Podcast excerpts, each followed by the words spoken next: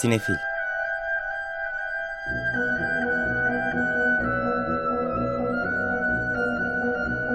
Hazırlayan ve sunanlar Melis Behlil ve Yeşim Burul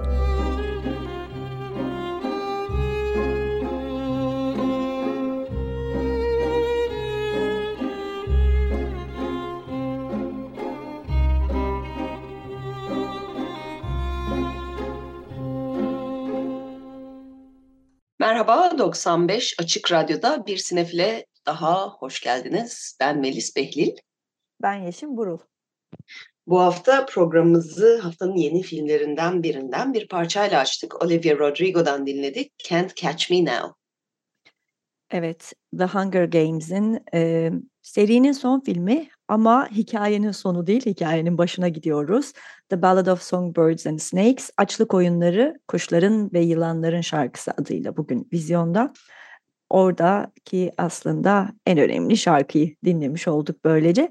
Filmde bolca da şarkı var ve e, filmin başrolündeki bu sefer Rachel Zegler da seslendiriyor e, bunların ciddi bir kısmını. Onlardan da bir tanesini dinleyeceğiz daha sonra. Rachel ee, Zegler'ı tabii West Side Story ile tanımıştık. Zaten bir müzikalle adını duyurduğu için hazır bulduk.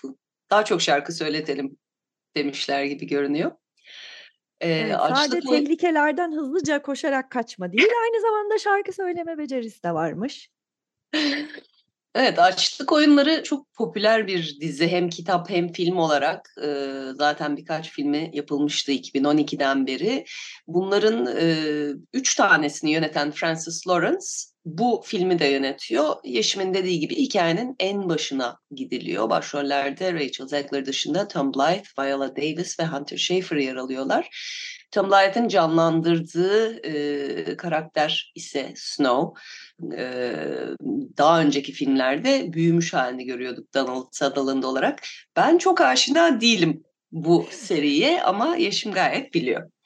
Evet, Hunger Games sevdiğimiz e, genç yetişkin e, edebiyat eserlerinden olarak oldukça da başarılı bir e, uyarlama serisi e, ortaya kondu. Florence Lawrence, Francis Lawrence gayet başarılıydı her üç filmde de. E, Jennifer Lawrence canlandırıyordu Katniss Everdeen karakterini. Zaten onun etrafında dönüyordu. E, distopik bir hikaye. E, zaten bilenler biliyor açlık oyunlarını. E, Capital diye e, Panam'da e, bir e, şey e, hayali bir e, evrende geçiyor ama bir taraftan da o kadar tanıdık ve aşina ki ya biz de bir noktada böyle bir e, dünyada kendimizi bulabilir miyiz hissinde sürekli yaşıyoruz e, diye düşünebiliriz. Bu sefer Katniss'ten 64 yıl öncesine gidiyoruz. Yani Katniss'in o ilk e, kardeşi yerine kendini feda ettiği ve beni alın dediği e, dönemden işte Donald Sutherland'ın canlandırdığı Snow'un gençliği var. E, burada da başka bir aslında e, yine bir güç e, dünyası içerisinde var olmaya çalışan genç insanların ve açlık oyunlarının ilk başlangıcının bu 64 yıl önceki e, şeyin oyunların özelliği ise ilk kez aslında televizyonda yayınlanmaya başlıyor olması. Yani o bir oyunların ne olduğunu da bir anlatalım. Böyle bir takım genç insanları ortaya salıyorlar. Hayatta kalmaları gerekiyor değil mi? Biraz e, hem hayatta kalmaları gerekiyor için. hem de sona kalan kişi kurtuluyor. Dolayısıyla ha. aynı zamanda birbirlerinin de düşmanı haline getiriyor. Aslında Royal Battle'ın Japon meşhur Battle Royale'in daha doğrusu daha komplikeleştirilmiş bir versiyonu gibi. E, biraz da işin içine şey de giriyor, Truman Show da giriyor. Çünkü aynı zamanda canlı yayın. E, canlı yayın ve o yaratılmış olan e, içlerine salındıkları o vahşi ve tehlikelerle dolu e, evrende sürekli olarak canlı yayınla bütün e, gezegene yayın yaparak e, hem bir etraflarında hayranlık oluşturuyorlar e, bu genç karakterlerin. E, aynı zamanda da şeyin e, yönetimin, iktidarın ne kadar güçlü olduğunu da pekiştirip hani her şey bizim kontrolümüzde hissinde vermek. Hani bu sistemin dışına çıkmanın imkanı yok. E, böyle pek çok açıdan o e, sürveyans toplumunu e, tekrar ve bu tarz aksiyon oyunları üzerinden e, yeniden üreten bir yapı var. E, şimdi tabii Katniss Everdeen olmadan biraz e, zayıf kaldığına yönelik yorumlar var. E, Tom Blyth canlandırıyor e, Snow'un gençliğini. O da mentörü gibi Rachel Zegler'ın canlandırdığı Lucy Gray Baird e, karakterinin. Viola Davis'i görüyoruz e, bu sefer e, oyunları e, yöneten ekibin e, şeylerinden biri olarak. E, yani en azından serinin e, yeni isimlerinden biri diyebiliriz. E, Hunger Games sevenler, gençler e, için e, haftanın aslında e, tek filmi diyebiliriz bu açıdan. E, seriyi sevenler muhtemelen takip edeceklerdir. E, bakalım e, ilk üçleme kadar sevilecek mi göreceğiz. Ona göre muhtemelen çeşitli spin-off'ları da çıkacaktır herhalde.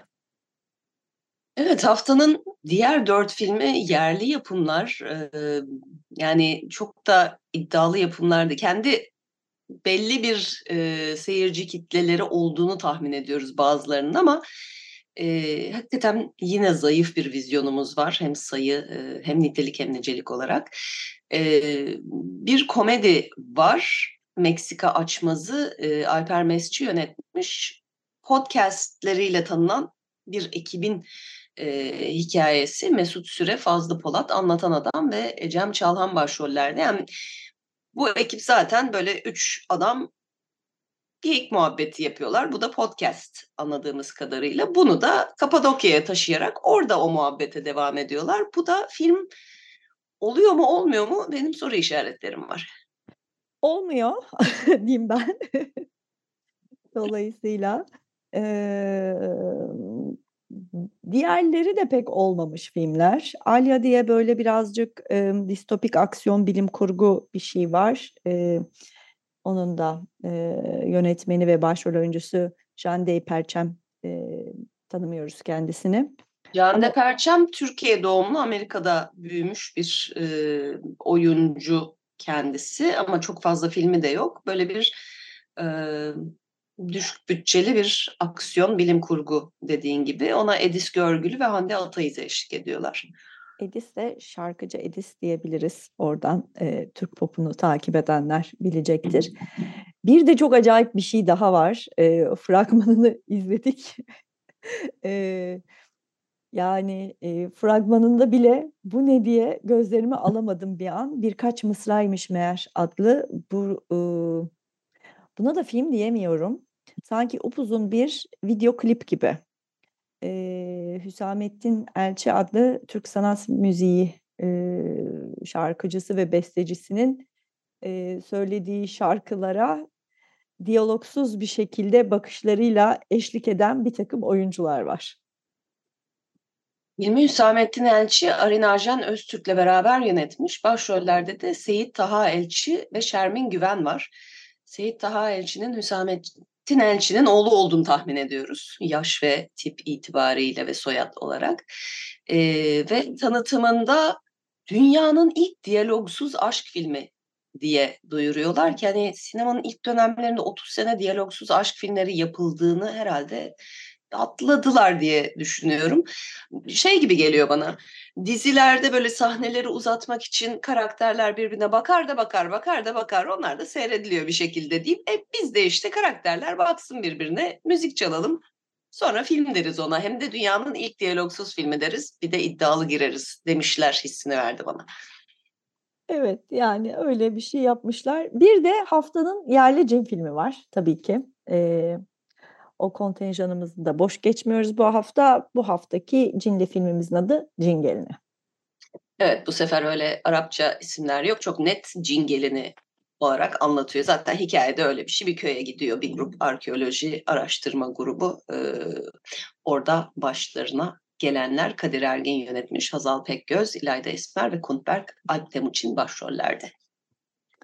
Evet, yani gerçek, eee, vizyon bu kadar zayıf olunca biz size birazcık, eee, streamer dünyasından, eee, streaming dünyasından bir filmle gelmek istiyoruz. Aslında, yani, hakikaten hakkıyla sinemada açılışını yapması gereken, eee, beyaz perdede izlememiz gereken bir film.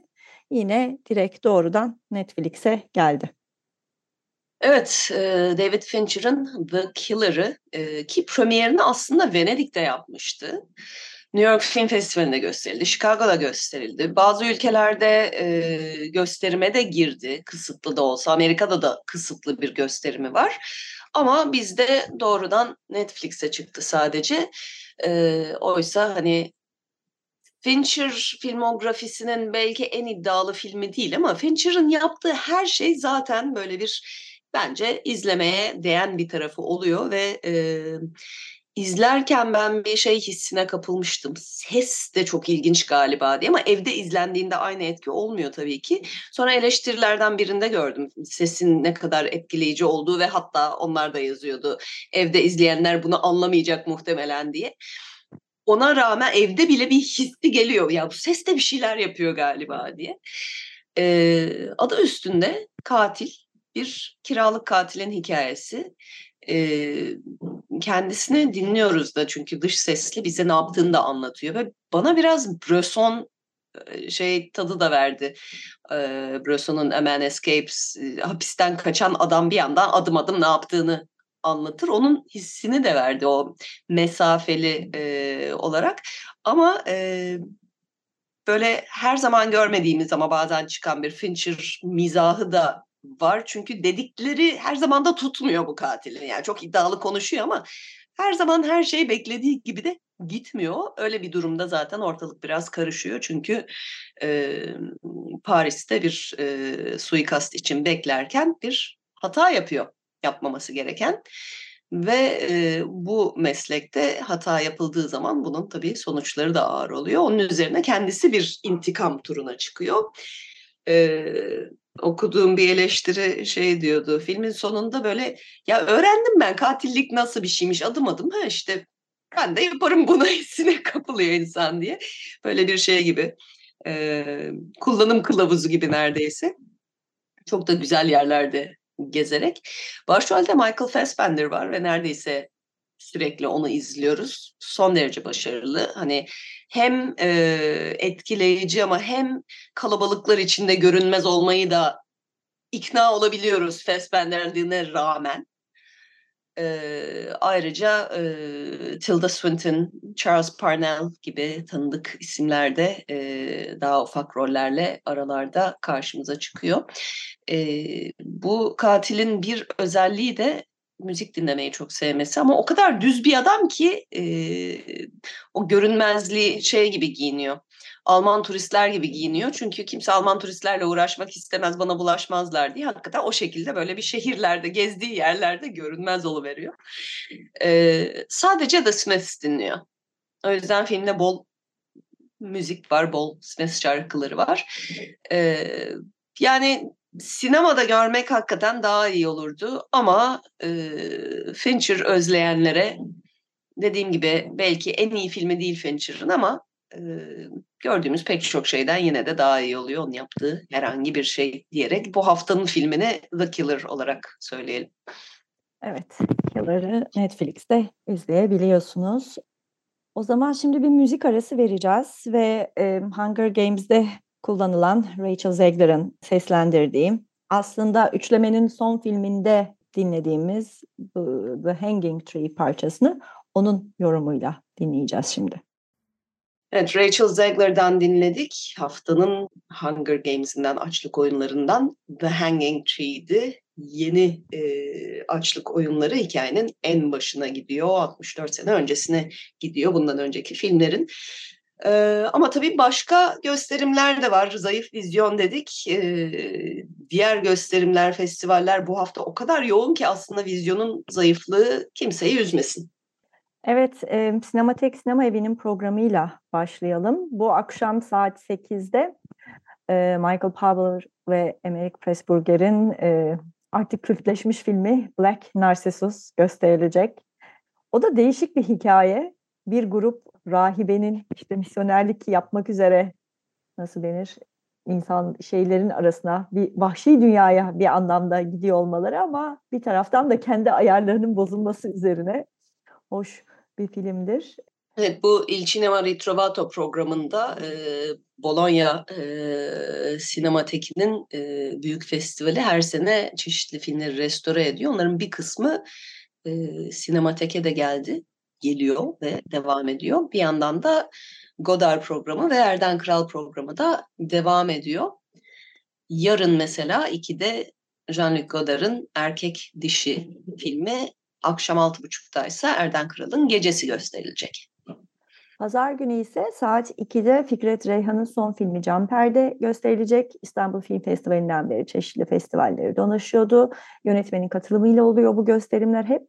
Akşamüstü 6.30'da ise Stanley Kubrick'in ilk filmi Fear and Desire, Korku ve Arzu gösterilecek. Bu da Kubrick'in unutmak istediği filmi olarak da bilinir. Hani çok amatör bulduğu, kendince şey yaptığı ama oradan bile ne kadar umut vadeden bir genç yönetmen olduğunu anlamak mümkün.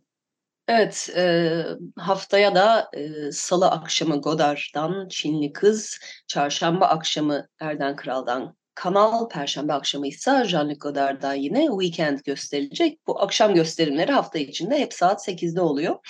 Bir de e, yeni bir program, bir Pierre Loti derlemesi. E, Pierre Loti'nin gör, görüntüsü hiç yok ama onun döneminden, onun gittiği yerlerden e, Amsterdam film arşivlerinden derlenen görüntülerle bir e, program yapıldı. İlki dün akşam gösterildi. Aralıkta tekrar gösterilecek.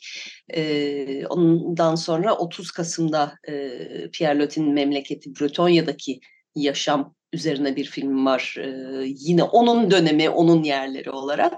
Ee, Aralık ve Ocak'ta e, da Loti'nin e, Madame Chrysanthème filminden yola e, kitabından yola çıkan Harakiri filmi gösterilecek. Böyle bir Pierre Loti meraklılarının sinematek programını takip etmesini tavsiye ediyoruz. Evet, haftaya bir de Salt'ta başlayan program var, ondan bahsetmek istiyoruz. Bu da güncel Polonya e, sinemasından örneklerin gösterileceği bir program. Vistül Film Festivali'nden e, gelen 8 filmlik bir seçki. E, ona Varşova Film Okulu ile e, Keşlovski'nin Film Okulu'ndan kısalar da eşlik ediyor bu uzun metrajlara. Özellikle Polonya sineması, e, yeni Polonya sineması meraklısı sinefiller için tavsiye ediyoruz. Evet, e, Beyoğlu sineması da tekrar açıldı. Onu da hemen hatırlatalım. E, Beyoğlu sineması birkaç, bir iki senedir kapalıydı. E, arada iflas etti, nasıl devam edecek meraklar ettik ve en sonunda İstanbul Belediyesi devraldı. E, İBB Kültür yönetiyor ve e, yeni programla karşımızda. E, normal sinema gibi sürekli matineler yok ama haftanın çoğu günü bir şeyler var. Bu hafta mesela bu akşam e, yetişirseniz saat 5'te Neredesin Firuze var sizin seçtikleriniz derlemesinden. Akşam 7'de Yeşim Tabak ve Alican Sekmeç'in bir söyleşisi var. Sinemada Beyoğlu Muhsin Bey üzerine. Ee, yarın e, sinema sohbetleri e, kapsamında sinemada oyunculuk konuşulacak Serdar Orçin ile saat 3'te. Sinemada Beyoğlu programı kapsamında Muhsin Bey gösterilecek saat 5'te ve e, saat 8'de ayın yönetmeni olan Pelin Esmer'in İşe Yarar Bir Şey filmi gösterilecek. Aynı film pazar akşamı da saat 5'te var İşe Yarar Bir Şey. Pazar günü saat 1'de ise Çocuk Matinesi programı kapsamında Beyaz Diş gösteriliyor. Onun dışında salı akşamı da salı belgeselleri kapsamında çeşitli belgesel filmler gösteriliyor. Önümüzdeki salı 8'de bu şarkı kimin gösterilecek? Evet, e, Beyoğlu sinemasında tekrar programımıza kalkmış olmak bizi mutlu ediyor tabii. E, İstanbul Modern'de yaklaşan bir program var. Önümüzdeki hafta Perşembe günü başlayacak. E, dünyanın en önemli film festivallerinden Locarno'dan bir seçki geliyor.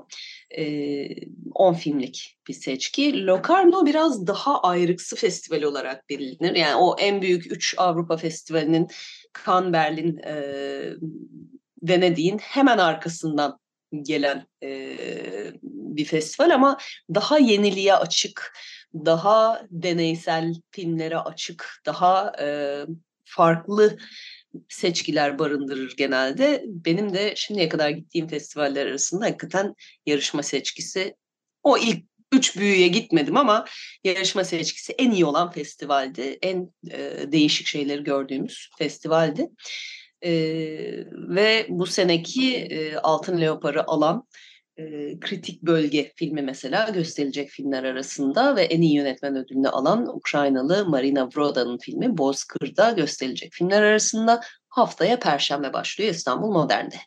Evet, ayrıca önümüzdeki Perşembe saat 18'de Formül'ün Bekçileri filmi gösterilecek.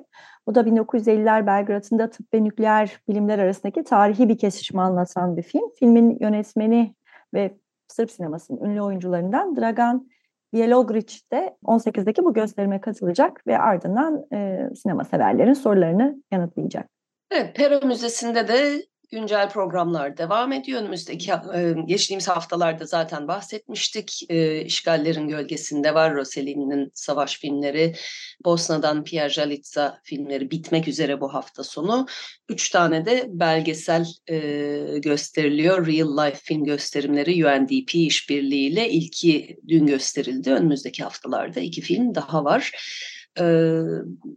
bir de Aralık başında Buradayım adlı bir program daha duyurdular. Dünya AIDS gününde farkındalık yaratmak için e, yapılan program. Onu da önümüzdeki hafta tekrar hatırlatırız yaklaşınca vakti. Evet, bu hafta e, canlı yayında karşınızda olamama sebebimiz aslında e, dün akşam açılışı yapılan 13. Uluslararası Suç ve Ceza Film Festivali. E, o yüzden biz bu programı öncesinde kaydettik. E, şu anda hatta galiba film izliyoruz ya da izlemek üzereyiz. Sinemadayız. Evet, filme yetişiyoruz. Evet, ee, geçen evet. hafta filmlerden bahsetmiştik aslında biraz ama e, Suç ve Ceza Film Festivali sadece filmlerden ibaret değil. Bir yandan akademik programı var. O gerçi biraz daha hukukçulara yönelik sinema üzerine çok söyleşi yok. Ama bir de e, sektör programı var kayıt yapılıp gidilebilen. Ee, ve özellikle sinema okuyan gençlere, sinemaya meraklı olup da sektöre nasıl adım atabileceğini düşünenlere hitap eden çok ilginç e, onlarca panel var. Evet, Visionist adını taşıyor e, bu programda. E, yarın 18 Kasım'da başlıyor. Farklı saat dilimleri var. 12.30'dan saat 18'e kadar çeşitli etkinlikler var. Senin de dediğin gibi e, yeni film yapmaya meraklılar, zaten sektörün içerisinde yer alıp e, şey yapmak isteyenler, kendilerini geliştirmek isteyenler.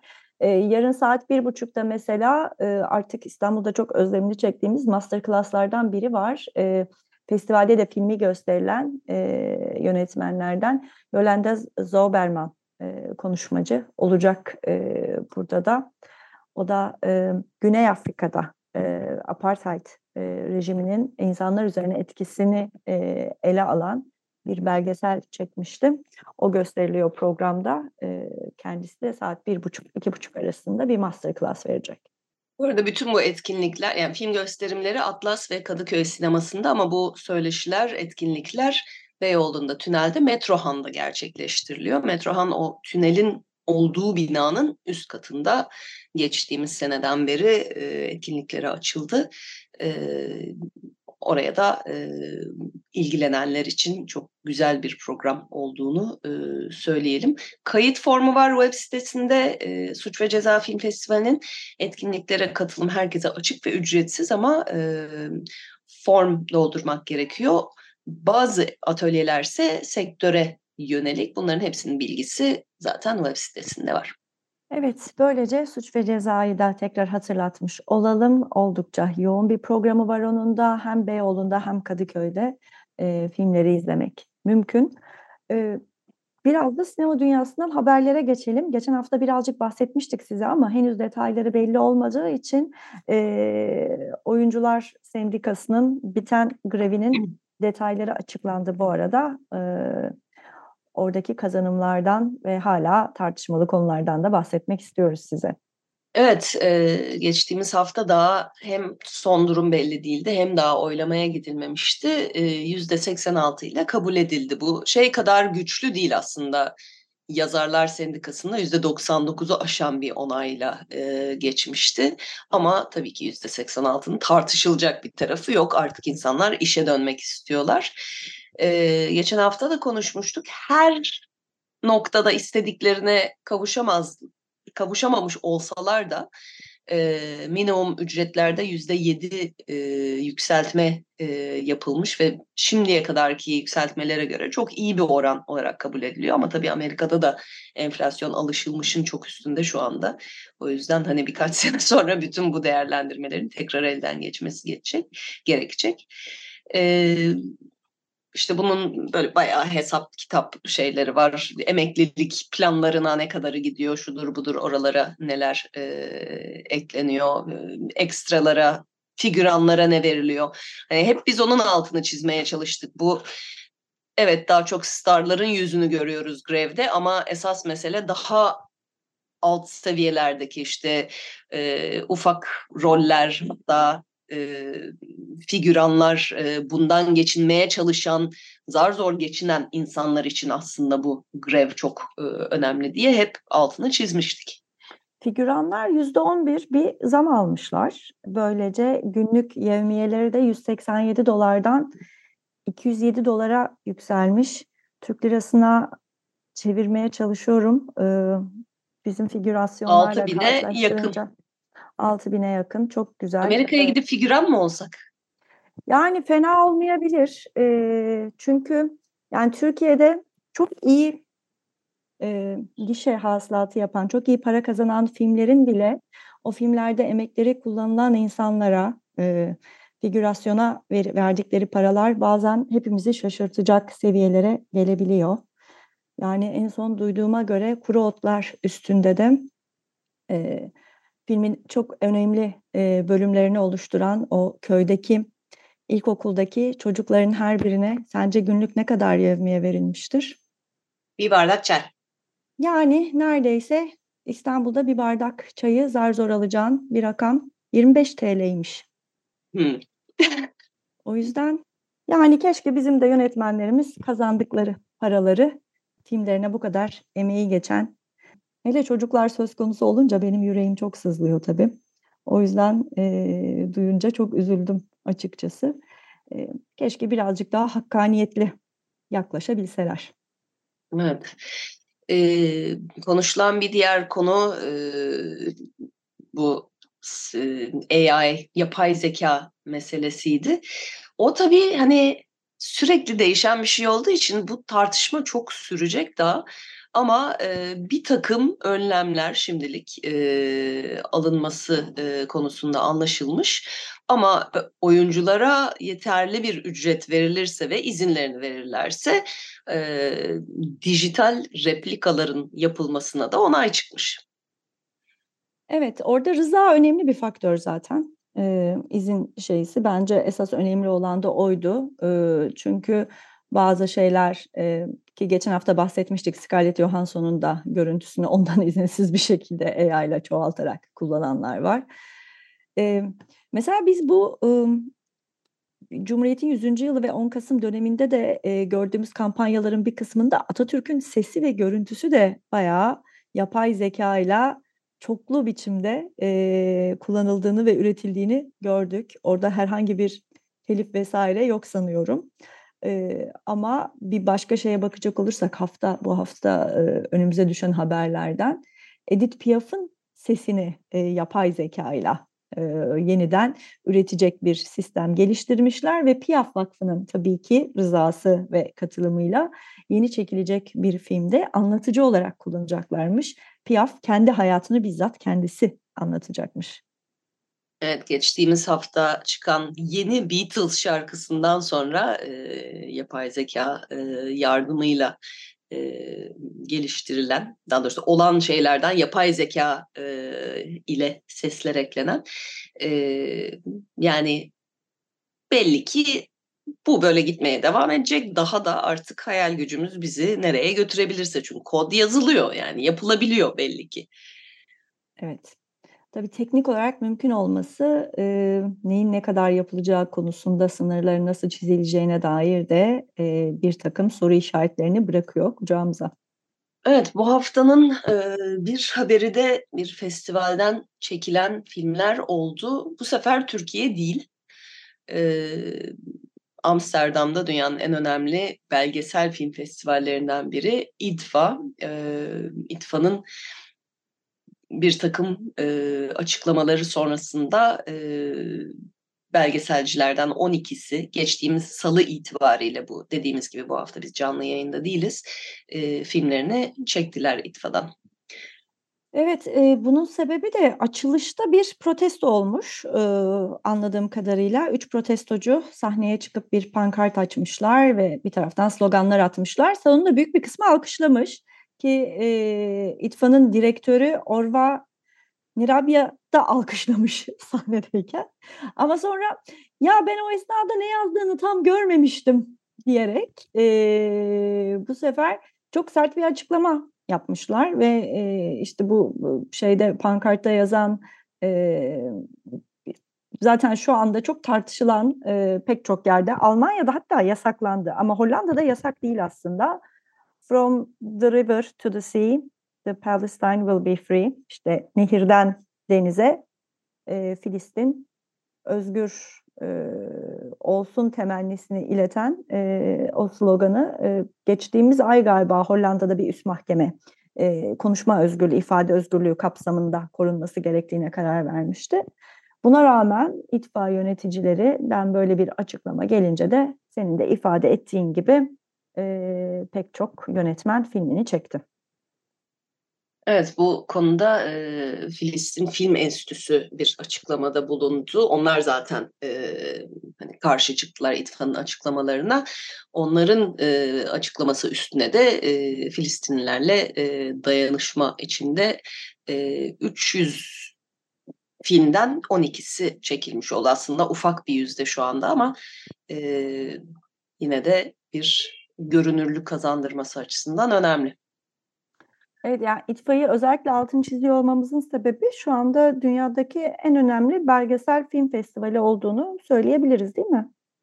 Evet, evet yani Sheffield belki onun yanına eklenebilir, Kopenhag belki eklenebilir ama en büyük, en önemli, en e, yenilikçi çünkü dijital e, belgeselleri, interaktif belgeselleri VR'ı programına ilk ekleyen 10-15 senedir İDFA ve endüstri içinde çok önemli bir yere sahip. Evet. Geçtiğimiz hafta içerisinde Fransız sinemasının da belki yaşayan en önemli eleştirmeni hayatını kaybetti. Michel Simon 85 yaşında aramızdan ayrıldı. Türkiye'de kitapları ne kadar çevrildi emin değilim. Bazıları çevrildi diye biliyorum ama yazdığı kitaplarla da sinema eleştirisine ve sinema e, tarihçiliğine e, büyük katkıda bulunmuş bir isim. Aynı zamanda e, Fransa'daki ünlü e, sinema dergisi Pozitif'in de e, uzun yıllardır editörlüğünü e, yapıyor. Cannes Film Festivali'nin e, önemli isimlerinden biri en azından Kazan Bay Kazan, işte Losey, Joseph Losey ile e, söyleşiler ve Stanley Kubrick kitapları özellikle çok iyi biliniyor. E, hakikaten sinemayı böyle gönülden aşkla ve şevkle seven e, o neslin son isimlerinden biriydi. Evet, e, bir de potansiyel proje haberi geldi geçen hafta. İkimiz de biraz soru işaretleriyle e, karşıladık. Elon Musk biyopiki e, Darren Aronofsky tarafından e, yapılması konuşuluyor. E, bu zaten var olan bir biyografinin uyarlaması olacak. O biyografide Elon Musk desteği ve onayıyla yazılan bir biyografi. Zaten Öyle olduğunda da ilginçliği gidiyor aslında. Sıkıntı ondan kaynaklanıyor. Bu Walter Isaacson'ın en son yazdığı ve Elon Musk'ın onayıyla hani e, yazılan, hazırlanan e, bir biyografi bu. E, Isaacson da e, CNN'in eski CEO'su aynı zamanda e, ve hani Sonrasında kariyerinde zevk olarak da böyle biyografiler yazıyor. İşte aralarında Henry Kissinger'ın, Benjamin Franklin'in ve Einstein'ın biyografileri de var. Ee, en son 2011 yılında Steve Jobs'ın e, biyografisini de o yazmıştı. E, o da filme uyarlandı zaten. Danny Boyle, evet. Aaron Sorkin onu senaryolaştırdı. Danny Boyle e, şey yaptı, e, yönetti. E, şimdi yani Aronofsky'nin adı geçiyor. E, e, onun yöneteceği düşünülüyor. E, bayağı da bir bu şeyin kitabın haklarını almak için de çok sıkı bir şey olmuş. E, açık arttırma olmuş anladığım kadarıyla A24 stüdyosunda kalmış sonunda. Ama tabii Musk'ın bu kadar kontrol ettiği bir metin üzerinden nasıl bir uyarlama olur bilemiyorum. Keşke daha social network tarzında bir şey evet, olabilir. Benim gönlümde David Fincher yapsın o hikaye isterim. Çünkü aslında Musk ve ailesi üzerine çok iyi bir film yapılabilir. Çok da ilginç bir hikaye olduğunu düşünüyorum. Bu konuda bir takım podcastler falan da dinledim. Yani e, hani e, böyle bir kendi kendine e, büyük bir e, şirket kurmuş, zengin olmuş e, bir karakter değil Elon Musk. Zaten dedesinin e, Güney Afrika'da madenleri falan var ama hani ailenin içinde de tuhaf tuhaf hikayeler var. Ee, Babası dediğim gibi çok acayip giden. bir karakter. Babası da çok tuhaf. Annesi zaten e, şey gibi geliyor bana böyle James Bond filmlerindeki kötü adamın annesi falan olabilir gibi geliyor. E, ama işte bu onaylı biyografiden ne çıkabilir? Yani işte onaylı biyografiden e, katılımcıların desteğiyle yapılınca Bohemian Rhapsody gibi bir şey çıkıyor sonra karşımıza. Evet, bana da hep o James Bond'daki kötü adamlarla Superman evreninden Lex Luthor'ın bir karışımı gibi geliyor Elon Musk. Öyle bir Lex Luthor havası da alıyorum ben ondan. Evet. Ama bu sonunda ortaya çıkacak şey yani henüz çok heyecanlanmıyoruz ama böyle bir filmin e, yapım sürecinin başladığını da en azından e, haklarının alındığını stüdyo tarafından paylaşmak istedik sizlerle. Evet, bu haftaki programımızın da sonuna geldik böylelikle. Ee, dediğiniz gibi The Killer haftanın Netflix filmi diyelim. Bol müzikli bir e, film. Ondan birkaç parçayla size veda etmek istiyoruz. Teknik Masa'daki arkadaşlarımıza ve bu haftaki destekçimize de çok teşekkür ediyoruz. Herkese iyi seyirler. İyi hafta sonları.